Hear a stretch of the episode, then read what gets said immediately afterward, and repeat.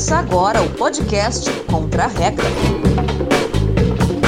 Olá, estamos começando mais um episódio do podcast Contra a Regra. Fizemos um breve recesso, mas o mundo não para e as notícias igualmente não param. Eu sou Gustavo Chagas e estou acompanhado de Felipe Strazer. Tudo bem, Felipe? Seja bem-vindo de volta. Olá, Gustavo. Um abraço também para o Alessandro. Bom dia, boa tarde, boa noite a todos os nossos ouvintes. Muito, muito ansioso por essa terceira temporada do podcast Contra a Regra. Muito feliz de estar aqui de volta. Um abraço, um beijo no coração de todos. Espero que todos estejam bem. E vamos lá, uma excelente jornada para nós.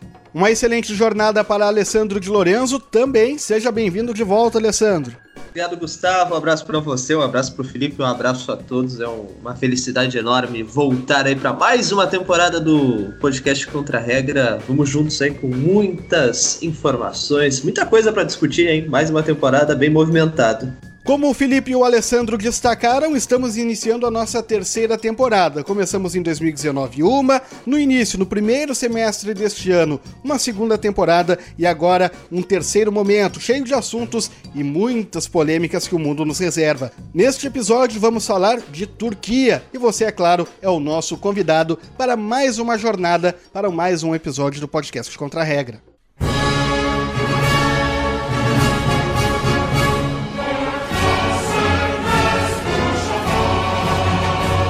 Nessa nova temporada do podcast Contra a Regra, retomamos alguns assuntos e convidamos uma pessoa que já participou com a gente, professor de Relações Internacionais da ESPM Sul, Ricardo Leães. Tudo bem, professor? Tudo certo, um prazer estar aqui com vocês. Vamos falar de Turquia e o gancho é a polêmica das últimas semanas. O presidente Recep Tayyip Erdogan, ele decretou que a Hagia Sofia, uma mesquita que já foi catedral, que ultimamente era um museu secular, voltasse a ser uma mesquita islâmica causou polêmicas não só dentro da Turquia, mas também no cenário geopolítico internacional. E professor Ricardo, essa decisão do presidente causou polêmica, como nós vimos, mas quais são os impactos, os reflexos na vida política e também religiosa da Turquia? Bom, Gustavo, primeiro, a gente tem que contextualizar essa, essa decisão do presidente turco Erdogan dentro de um, contexto, de um contexto em que o país vive um longo processo no sentido da islamização, ou pelo menos no reconhecimento de que, que é talvez hegemônico, talvez dominante, se não pelo menos muito significativo, um entendimento segundo o qual o país deve reconhecer as suas origens, suas origens islâmicas e deve pautar sua política, tanto interna quanto externa, de acordo com esses critérios. Esse movimento ele se iniciou em 2002, quando o partido do Erdogan chegou ao poder, o AKP, e ele tem se intensificado nos últimos anos. Né? Então, a retomada da Hagia Sofia como uma mesquita é um símbolo desse processo. Porque o que é a Hagia Mesquita? Ela é uma, ela foi construída como uma catedral do Império Bizantino, né? E ela era para ser um símbolo de, do cristianismo e, sobretudo, um símbolo num contexto em que refletindo ainda aquelas invasões bárbaras que o Império Romano tinha sofrido, né? Vamos lembrar que o Império Bizantino ele se considerava o sucessor, o herdeiro do Império Romano. Então, era para ser uma grande um símbolo de valorização do cristianismo em uma sociedade que estava cada vez mais tomada pelo, por invasões bárbaras por, por povos que normalmente não eram cristãos. Pois então, com o passar do tempo, quando depois que Constantinopla foi tomada pelos turcos otomanos, Hagia Sofia se tornou uma mesquita. Claro, os otomanos queriam valorizar a sua tradição, a sua cultura, a sua herança muçulmana e transformaram uma igreja em uma mesquita. Que não dá para não dá para causar uma, uma estranheza se a gente pensar que, por exemplo, nas regiões, na Península Ibérica, que foi dominada por muçulmanos, quando os católicos tomaram de volta, eles também transformaram muitos templos religiosos em igrejas também, né? Algo que aconteceu bastante ao longo da história. Qual que é a questão? A questão é que a Turquia, nos anos 20, assistiu um processo de grandes transformações sociais com o governo do Kemal Atatürk, que é considerado o pai da Turquia moderna. E esse movimento político ele tinha uma direção secularizante, ele tinha uma direção de renunciar essa tradição islâmica da Turquia. Como que isso foi feito? Por exemplo, o alfabeto turco ele, ele deixou de ser um alfabeto árabe e passou a ser utilizado um alfabeto muito mais próximo de um alfabeto ocidental. Houve uma, uma, um movimento que proibia determinadas manifestações islâmicas em setores públicos. Vou dar um exemplo para vocês: as mulheres, até recentemente, não podiam usar o véu em repartições públicas, porque isso se considerava como uma, uma violação do princípio da laicidade. Na verdade, o que se tratava era de um movimento que buscava reprimir essa característica islâmica da população turca.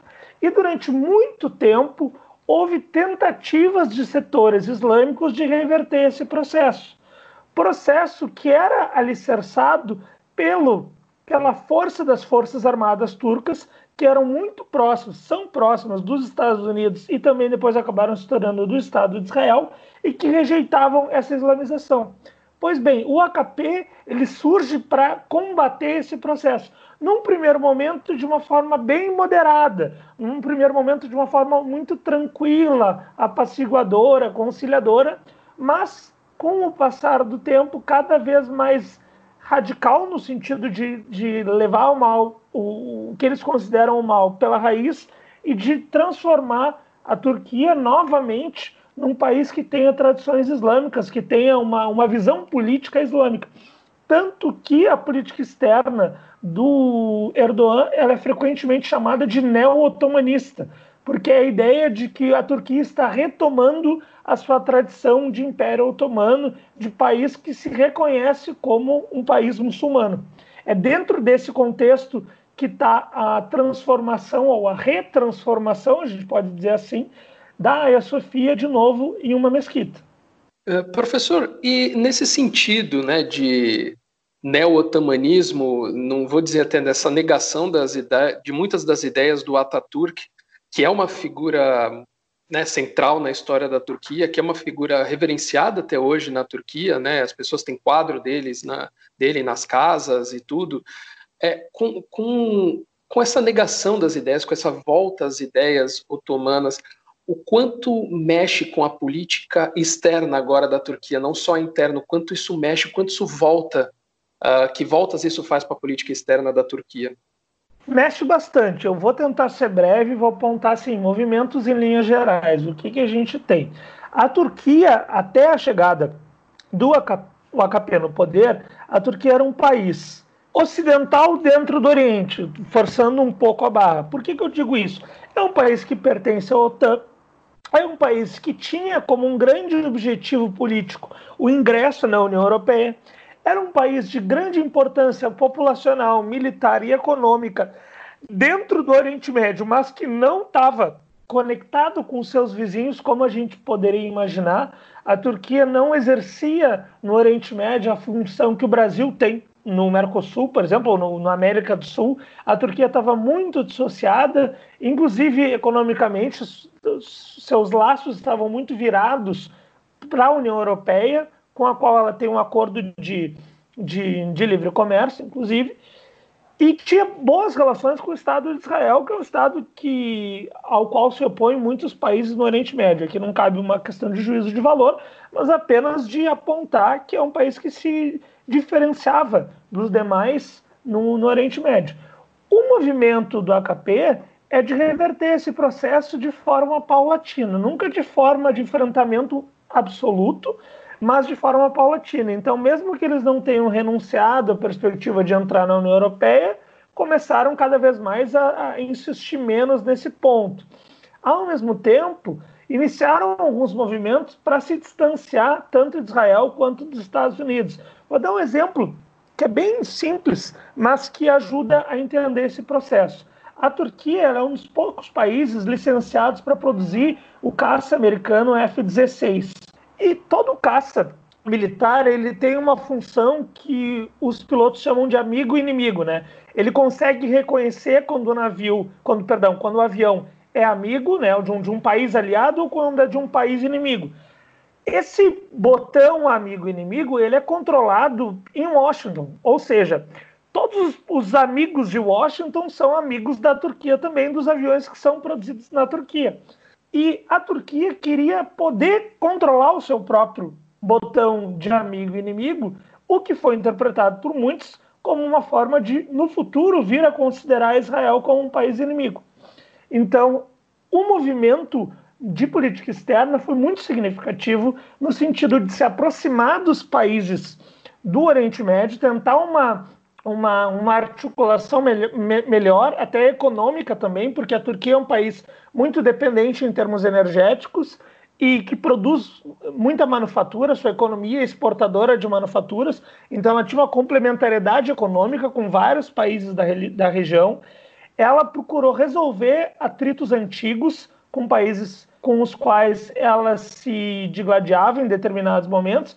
E vamos lembrar que naquele momento ali na política externa brasileira, em que o, Brasil tentou ajudar a resolver a questão iraniana, questão nuclear iraniana, foi junto com a Turquia. A Turquia também participou desse movimento, mesmo que historicamente Turquia e Irã tenham tido relações conturbadas, foi um movimento percebido nesse contexto. Agora, não é totalmente absoluto, não, não, não é como se a política externa turca tivesse mudado da água para o vinho é, em, de uma hora para outra, tanto que o país ainda faz parte da OTAN, o país, quando eclodiu a Primavera Árabe, o país se colocou contra o governo do Bashar al-Assad e, portanto, mais próximo do, dos Estados Unidos e da União Europeia. Ou seja, não é um movimento da política externa turca nos últimos anos, ele não pode ser caracterizado como revolucionário, como foi, por exemplo, a Revolução Cubana ou a Revolução Islâmica no Irã, né, em que houve uma mudança, um giro de 180 graus na política externa porém houve sim uma transformação muito significativa nos últimos anos, no sentido de se distanciar dos Estados Unidos, de Israel e da Europa e de se aproximar dos seus vizinhos e se aproximar da Rússia também. Isso é uma questão bem interessante, porque houve uma boa aproximação dos Estados Unidos, do perdão, da Turquia com a Rússia, que foi muito abalada no contexto da Primavera Árabe na Síria, porque a gente sabe que a Síria é um grande aliado da Rússia, mas essa questão aparentemente já foi dirimida e russos e turcos já se, se aproximaram novamente. Então é um movimento que persiste nos últimos anos. Pois é, professor, justamente sobre essa relação entre Rússia e Turquia, que tem né, até a, no, na última reunião da OTAN, isso foi bastante discutido, né? Alguns países, principalmente Estados Unidos e outros países da Europa, bem preocupados com essa aproximação uh, dos dois países. Como isso também pode interferir nessa questão, que é religiosa, obviamente, mas também é política? A Igreja Ortodoxa Russa, por exemplo, ela criticou né, essa decisão da Turquia, assim como fez a Igreja Católica. De alguma forma, é, essa lamentação, digamos assim, da Igreja Ortodoxa Russa pode interferir nessa relação entre turcos e russos? Pode ter algum impacto no sentido de causar um certo estremecimento, mas as preocupações, me parece que as preocupações da política externa russa não estão muito alinhadas ou não estão, ah, pelo menos, pautadas pelos interesses da Igreja Ortodoxa, diferentemente daquilo que acontece no, no AKP, que tem uma, uma visão religiosa mais forte. Então, mesmo que isso cause um certo descontentamento, mesmo que possa estremecer um pouco as relações, não deve prejudicar o movimento geral. Até porque eh, os países, a Turquia e a Rússia, têm interesses, possíveis interesses muito fortes, sobretudo com a iniciativa de, de construção de um gasoduto, né, o Turk Stream, que substituiu um projeto antigo chamado de South Stream, que foi cancelado justamente na época da, da tensão entre Rússia e Turquia, quando um avião russo foi abatido pela Turquia. Mas a construção desse gasoduto ela se iniciou e se imagina que, que, que, que possa produzir um grande movimento de exportação de gás natural da Rússia para a Turquia.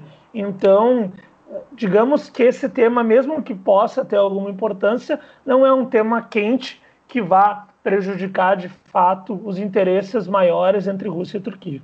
Professor, você falou da, das relações turcas com os países do Ocidente e, e, ela não é sempre tranquila, mas o presidente dos Estados Unidos, Donald Trump, ele nutre uma certa admiração com esses autocratas, entre eles o Erdogan. Como é que fica a partir de agora, ainda mais num ano difícil para o Donald Trump, um ano de manifestações, de pandemia e de eleições ainda? A gente tem que separar uh, eventuais preferências pessoais de, de alguns mandatários com movimentos uh, ideológicos e, e, sobretudo, com movimentos geopolíticos. Às vezes acontece de, de governantes de, que representam polos opostos se darem bem, terem uma, um, um, um, contato pessoal interessante. Né? Então, mesmo que possa ter um movimento de aproximação para alguma simpatia pessoal de um ou de outro, isso não necessariamente vai se traduzir numa aproximação mais profunda quando os interesses divergentes são muito significativos. Agora, qual que é a questão? A Turquia ainda não está num ponto de oposição absoluta aos Estados Unidos. A política externa do AKP, ela não é, não representa para os Estados Unidos, mesmo antes de Trump chegar no poder, ela não representa o mesmo que representa a política externa iraniana no momento da revolução, por exemplo não há ainda interesses em comum. Turquia está dentro da OTAN, é o, o maior exército dentro da OTAN, fora, fora os Estados Unidos, está no, no guarda-chuva nuclear da OTAN, tem uma importância muito significativa. Então, mesmo que haja tenha havido certos pontos de desencontro entre Turquia e Estados Unidos, são países que não se afastaram totalmente, muito pelo contrário. A eventual simpatia do Trump pelo Erdogan pode movimentar num sentido de aproximação dos dois países, mas dificilmente isso vai reverter problemas históricos. Né? O projeto do AKP ele, ele é consistente no sentido de que ele tem uma direção e ele caminha nessa direção e me parece pouco provável que deixe de seguir essa linha programática em função de uma simpatia ou da falta de simpatia de um presidente. O que é possível que eles façam é tentar aproveitar essa simpatia a seu favor para barganhar alguma posição ou, ou outra em relação a, aos seus possíveis interesses com os Estados Unidos. Em relação a, a, ao, ao, impacto de, de, de, eleição que isso possa ter para a eleição, eu gosto de, de, lembrar que os Estados Unidos sempre conservaram boas relações com países ditatoriais. Né? Então, por menos simpatias que a gente possa ter em relação ao Donald Trump, a gente não pode esquecer que isso de forma alguma configura uma diferença dele em relação a, aos demais presidentes dos Estados Unidos, inclusive aqueles que a gente considera mais simpáticos. Né? Tem sempre o caso da Arábia Saudita, que é um dos países com uma ditadura mais agressiva, de violação dos direitos humanos mais significativa, que é aliado dos Estados Unidos há muitos anos, inclusive com governos que, que diziam o tempo todo defender os direitos humanos. Então, nesse sentido, não vejo muita diferença. Professor Ricardo Leães, que dá aula de Relações Internacionais na ESPM Sul, muito obrigado por mais uma participação aqui no podcast Contra a Regra e, é claro, até uma próxima, porque assuntos não vão faltar. Eu que agradeço um convite, como sempre, à disposição quando vocês precisarem. Um abraço.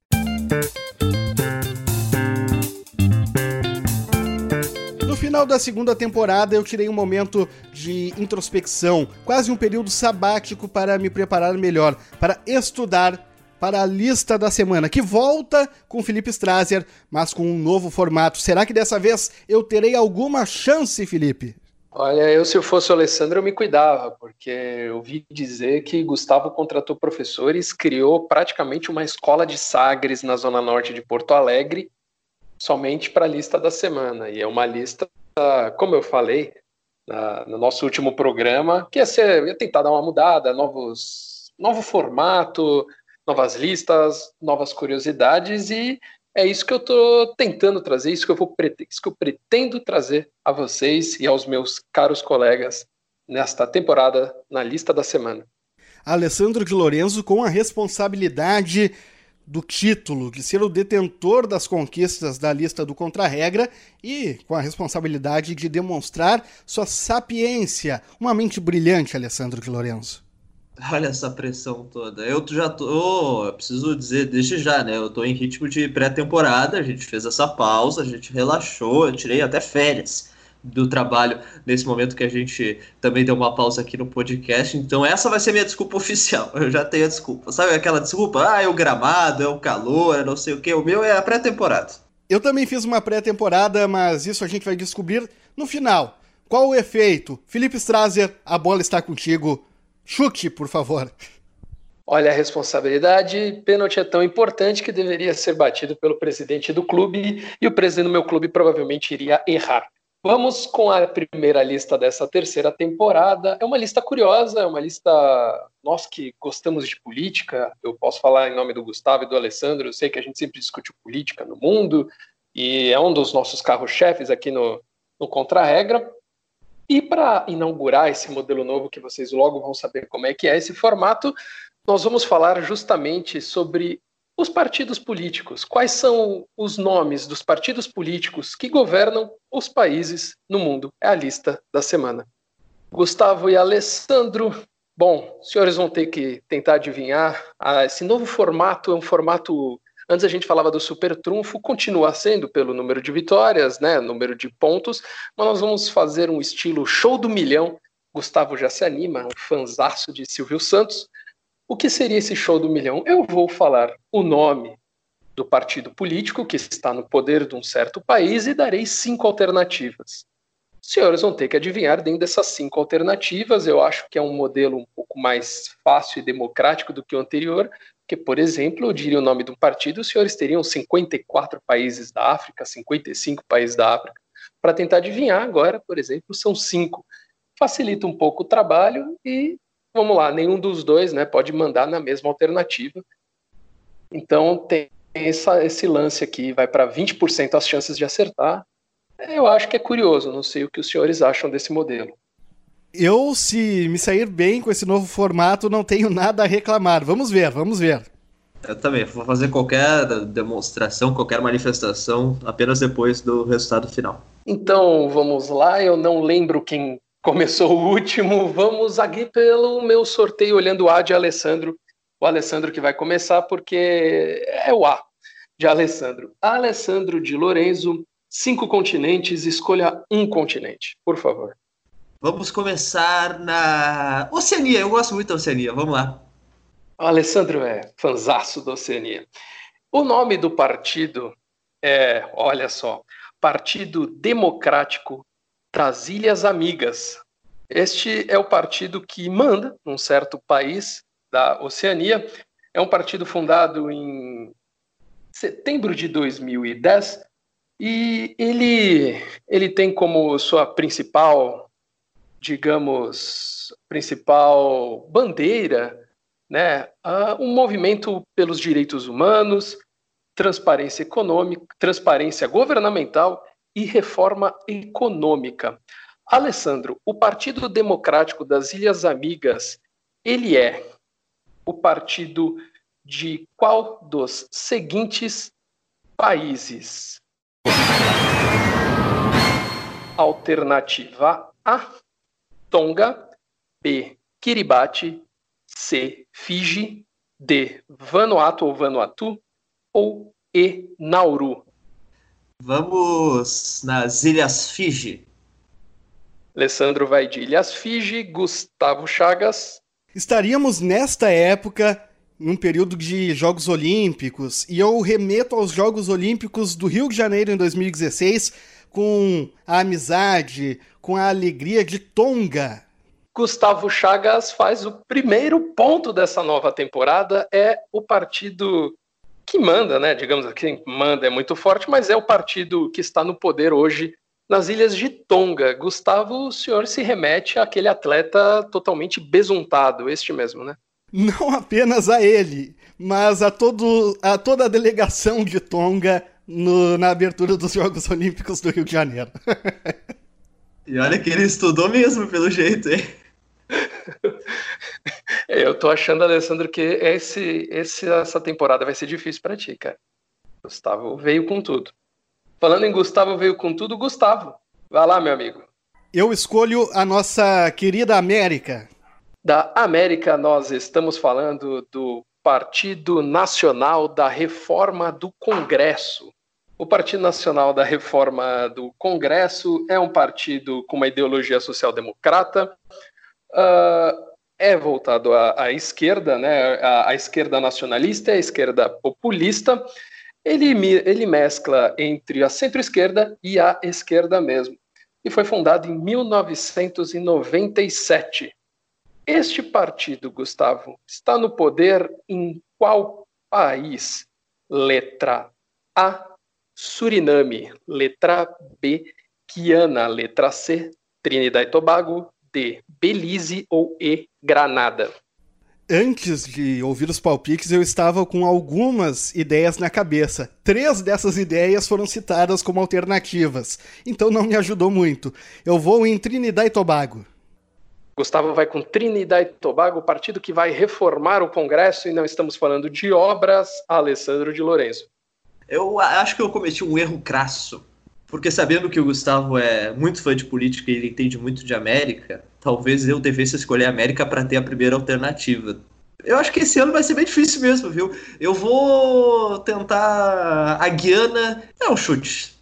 O Partido Nacional da Reforma do Congresso vem de um país que é razoavelmente bem dividido na questão étnica. Esse é o partido apoiado pelo povo, principalmente pelo povo afro-guianês. Portanto, o Alessandro fez um ponto e igualou essa disputa, Alessandro. Olha só, não perdi meus poderes, pelo jeito. Fez todo um discurso e acabou ganhando. Nada mudou. É, vamos, vamos ver se isso se confirma, Alessandro, quanto ao próximo continente. Qual é? Ásia. Alessandro, estamos falando do Partido de Ação Popular. O Partido de Ação Popular é o partido maioritário do, deste país desde 1959. Nunca deixou o governo há mais de 60 anos. Hoje é um partido de tendência conservadora, mas no seu início ele foi um partido comunista, chegando até a ser perseguido pelo governo da época. Nós estamos falando de qual país, Alessandro? Estamos falando de A. Quirguistão, B. Singapura, D. C. Maldivas, D. Laos ou E. Malásia? Hum, interessante. Quirguistão? Alessandro foi direto em Quirguistão. Gustavo Chagas, o Partido de Ação Popular é da onde? Eu estou em dúvida entre Laos e Malásia. Vou com Laos. Gustavo Chagas vai de Laos e estamos falando da letra B, Singapura. É um partido fundado em 1954, que o líder Kwao Bong Wan é um, é um partido que, que tem simplesmente 83 das 89 cadeiras do parlamento. É um partido que governa com muita força o país desde 1959. Não foi nenhum ponto para os senhores, mas a disputa é boa. Essa é difícil também. Gustavo Chagas, um a um. Qual o seu continente? Sobraram dois. Europa. Gustavo vai de Europa com a Aliança Meus Passos. Sim, o nome do partido é Aliança Meus Passos. Fundado em 1 de agosto de 2018 tem como sua ideologia libera, o liberalismo democrático, a meritocracia, o, as reformas e se diz um partido de centro. Na Assembleia Nacional desse país, ele tem 88 das 132 cadeiras. O partido, né, a aliança Meus Passos é da A. Ucrânia, B. Grécia, C. Armênia, D. Lituânia ou E. Romênia. Difícil, vou chutar a Grécia. Gustavo chuta a Grécia para os meus passos. Alessandro de Lorenzo, Aliança Meus Passos vem da onde? Da Armênia. O Alessandro foi direto naquela estação de metrô da zona norte da capital paulista. e o Alessandro está correto. O líder Nicole Chinian é o líder da Aliança Meus Passos e manda esse partido manda no país desde 2018. Alessandro Gustavo ele não perdeu ainda o, os palpites dele. Mas eu não sabia não, viu? Eu não sabia e a, se eu chutasse antes, porque foi um chute, eu falaria Grécia. Eu acho que ele treinou escondido na pré-temporada. Do Alessandro, não o Alessandro é uma pessoa que tem. Quem não conhece o Alessandro é uma pessoa maravilhosa e é uma pessoa que tem regradinho nos horários, um cara estudioso, cara que conhece o mundo. Eu acho que a pré-temporada dele foi muito boa. Estão criando uma imagem muito equivocada, hein? As pessoas que me conhecem e estão ouvindo o podcast agora, hum, não é bem assim. As pessoas que não conhecem talvez acreditem, mas não é, não, viu?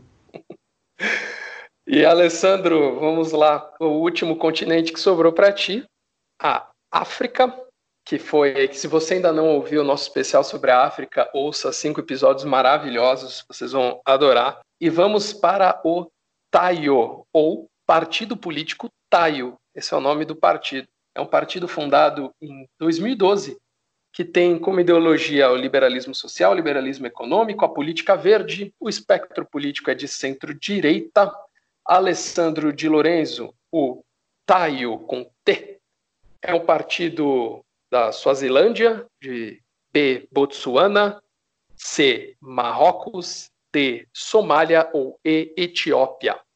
Nossa, agora complicou, viu? Vou fazer uma jogada estratégica. Eu vou escolher Botsuana porque eu sei que o Gustavo ama Botsuana. Caso seja Botsuana, eu vou me sair muito bem. Se não for Botsuana, tudo bem, pelo menos eu fui em Botsuana.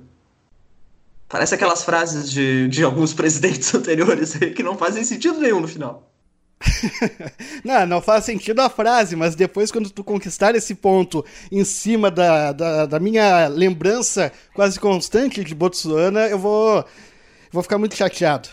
É, essa é a intenção. Obrigado por resumir melhor eu percebi. Quais são as outras alternativas que restaram? Outras alternativas, uma redundância. O que, que restou para mim, Felipe? que restou para ti, Gustavo? Suazilândia, Marrocos, Somália ou Etiópia? Eu não vejo liberalismo em quase nenhum partido da África. É difícil, é difícil de pensar. Eu vou na, na Somália. Tinha Somália? Tem Somália. Então eu vou na Somália. E o Gustavo acertou. Olha aí, então é a Somália. É, é, é, um partido que faz parte do, do governo da Somália. Né? É, é o primeiro-ministro da Somália, por, por curiosidade, é, é também norueguês, mas é um, é um partido liberal que faz parte do governo da Somália, né? é, é o principal partido da Assembleia, né? do Congresso Somali. Sim, eu também não vejo liberalismo, eu também não vejo muita coisa assim num espectro africano, mas o Gustavo acertou. O partido Taio é o partido da Somália. E agora, no desempate, Gustavo, onde, de onde é o Partido Justicialista? Pode falar. ah, meu Deus. Senhores, como estamos 2 a 2, vamos fazer uh, o gol de ouro. Quem acertar leva o título, sem pontos, sem nada. Só quem acertar. Então, é simples assim: vou falar o nome de um partido e os senhores vão ter que tentar adivinhar de que país é esse partido, livremente, pelo mundo. Gustavo Chagas, Movimento de Esquerda Verde. É, de qualquer lugar. Mas é o partido é. que está nas cabeças deste país. Eu sempre busco um partido uh, que, que, se, que tenha uma certa né, que faça parte, por, por exemplo, de coalizões de governo, partido que ou que seja o partido do governo, né? Uh, então é um partido que sim está nas cabeças neste país e por um acaso é o partido que lidera a, o legislativo deste país e também o país. Nova Zelândia. Não é a Nova Zelândia. Alessandro Lorenzo, à esquerda verde. Parece algo europeu, né? Porque tem ganhado muita força nessa discussão verde. Inclusive, a gente falou, né, no, na primeira temporada ainda, pode ouvir também, uma boa dica, das eleições do Parlamento Europeu. O movimento verde ganhou muita força. Agora, qual país? Agora ficou mais difícil, né? Uh, vamos tentar. Estônia. Não é a Estônia. Gustavo Chagas, o partido da esquerda verde, tem a primeira-ministra do país desde 2017. tem apenas 11 das 63 cadeiras do parlamento, mas fazendo a coalizão é o principal partido do governo, inclusive com a primeira-ministra. Essa política tentou por três vezes a eleição e ganhou dessa última vez. O partido da esquerda verde, socialismo democrático, progressismo, feminismo, euroceticismo. De que país é? Euroceticismo? Aí sim fui surpreendido. Não faço a mínima ideia. Uh, vou chutar a Suécia. Não é a Suécia, Alessandro de Lorenzo. Letônia? Também não é a Letônia. Este partido rejeita a integração deste país na União Europeia e rejeita o envolvimento deste país na OTAN. É um partido fundado em 99, já disputou algumas eleições e é a segunda vez que faz parte do governo. A outra vez foi em 2009. As cores verde e vermelho. O vermelho está na bandeira deste país. Gustavo? Noruega. Não é a Noruega, Alessandro. Ah, tá bem difícil, viu? Tem vermelho na bandeira do país. Do país e também na bandeira do partido. Dinamarca? Além do verde. Não é a Dinamarca. Vamos lá, Gustavo Chagas. Tá difícil, tá difícil. Bom, o nome da primeira ministra deste país provavelmente entrega a origem. É a senhora Catherine. Fala? Não, fala, fala o nome. O nome da primeira-ministra é Katrin Jakobsdottir. Da onde vem este país? De onde vem o partido? Aquele país não, né? De onde vem o partido de Katrin Jakobsdottir? Dottir. Sei lá. É. É da Polônia? Não é da Polônia, Alessandro de Lorenzo, nas tuas mãos. Por acaso é daquele país que tem o nome daquele vulcão? Se o senhor disser o nome do vulcão, ganha meio ponto. Eu ia falar Islândia e desistir no meio. É, é, a Isl... é, eu acho que é a Islândia. Eu peguei aqui o nome do vulcão. Vamos tentar o nome do vulcão. É o vulcão Eyjafjallajökull. Com certeza não nessa pronúncia. Eyjafjallajökull. E bom, senhores que nem o Gustavo já falou no começo, o Alessandro de Lorenzo acertou, o Alessandro de Lorenzo venceu, era o gol de ouro, quem fizesse o, o gol, quem acertasse ganhava. É, é no, do 2 a 2 o Alessandro foi pro 2,1 a 2, o 3 a 2, o 4 a 2, o 5 a 2, não importa. O Alessandro de Lorenzo foi quem venceu, porque acertou que o movimento Esquerda Verde é da Islândia. Só que tem uma coisa, a temporada muda, os assuntos mudam e uma coisa não muda. Alessandro de Lorenzo domina a lista da semana e é com ele que eu inicialmente me despeço. Até a semana que vem, Alessandro. Hasta e é isso aí. Vamos lá, mais uma temporada. Hoje foi só o primeiro programa. Acho que a gente pode falar de muita coisa bem interessante. Então siga conosco aqui na lista, que é muito legal, ainda mais legal ainda quando eu ganho, que é quase sempre, né, Gustavo? Mas um abração aí para todos. Abraço, Gustavo. Abração, Felipe não tenho como negar. Um abraço, Alessandro, e um abraço, Felipe. Até. Obrigado, Gustavo. Um abraço para vocês dois. Gustavo, Alessandro, a todos os nossos queridos ouvintes. Se cuidem sempre.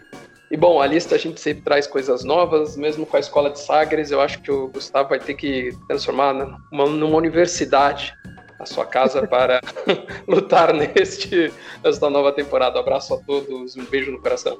E ficamos para a semana que vem. Eu prometo me dedicar ainda mais. Eu sempre prometo, prometo, mas não consigo cumprir. Mas fica aqui o nosso agradecimento. Muito obrigado por estar com a gente nesta nova temporada. Um grande abraço. Tchau, tchau.